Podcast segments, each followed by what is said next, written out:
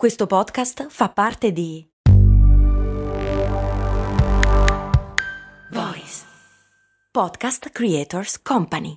Aspetta, devo fare la spesa, fermati qui all'MD. Ma è un discount. Eh, e quindi? E costa poco. Eh, e quindi? Vuol dire che vende cose che arrivano da chi? Ci sono prodotti italiani. Ah, e vabbè, ma vende tutti i prodotti fatti da chi? Da produttori seri che conosci anche tu. Ah, e allora perché è così conveniente? Buona domanda, ma puoi fare di meglio. E allora perché non ci sono mai andato? Ecco, bravo. Almeno provalo. Mi chiede Eric, come mai i cani piccoli sono sempre quelli più incazzati? Cose molto, cose molto, cose molto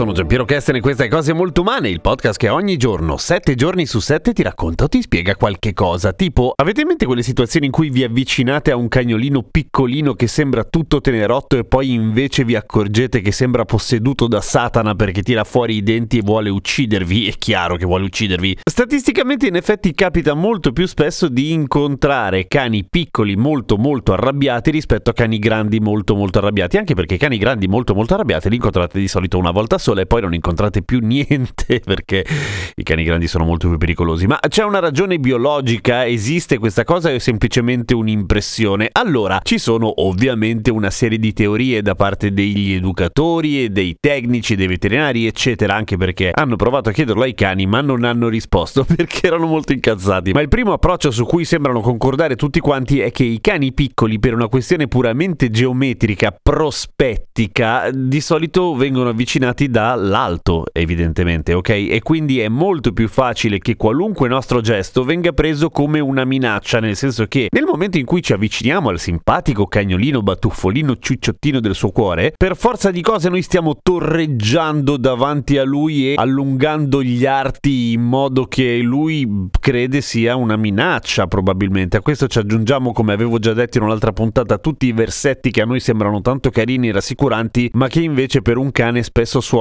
come qualcosa di, se non minaccioso, se non altro un segnale di stress, per cui non capiscono di base, cioè vedono una roba molto grande, noi, molto alta, che dall'alto allunga le mani e intanto fa dei versi che fanno capire al cane che c'è qualcosa che non va. Quello si incazza, baia, è l'unica co- cosa che può... D'altra parte, effettivamente con il dialogo non è che sono particolarmente forti. Un'altra teoria, ma questa boh, è il fatto che generalmente i cani piccoli viaggiano a bordo dei padroni, cioè spesso vengono presi in braccio, motivo per cui non hanno una percezione chiara di quelle che sono le proprie dimensioni e a volte si sentono molto grossi. Boh, potrebbe essere, ma se si sentissero veramente grossi probabilmente sarebbero meno aggressivi, ma questo secondo me, eh, io che ne so. L'altra invece che mi sembra abbastanza plausibile invece è il fattore umano, cioè la causa umana, cioè io, Giampiero Kesten, sono proprietario di un cane grosso arancione che pesa 30 kg. Se fosse molto molto aggressivo,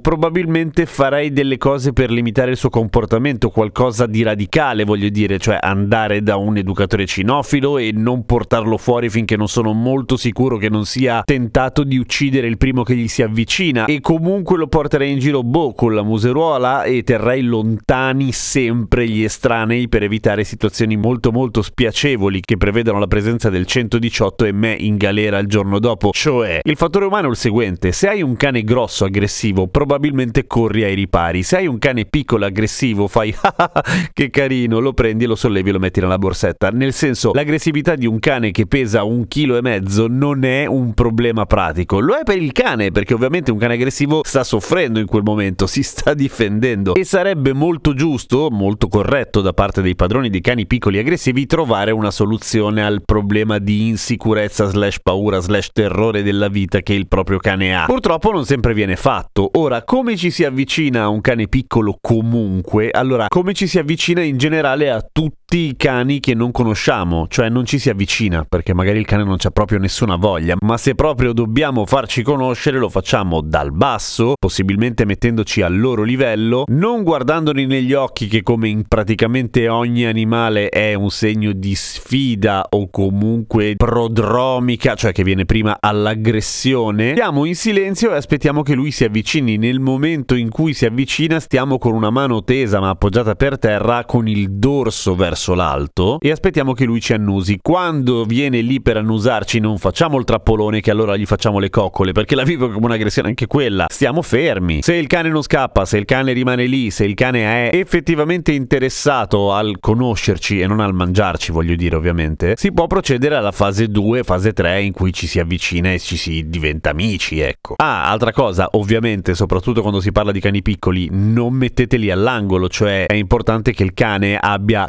chiara la percezione di una via di fuga nel caso, se no ovviamente cercherà di aggredirvi. Per cui i poveri cani piccoli sono dei cagacazzo, sono d'accordo, molte volte, ma molte volte non è esattamente colpa loro. Possiamo fare di più per i cani piccoli. Manda questa puntata al tuo amico o alla tua amica che odia i chihuahua, che magari cambia idea. Seguimi su Instagram, sono Radio Kesten. A domani con cose molto umane.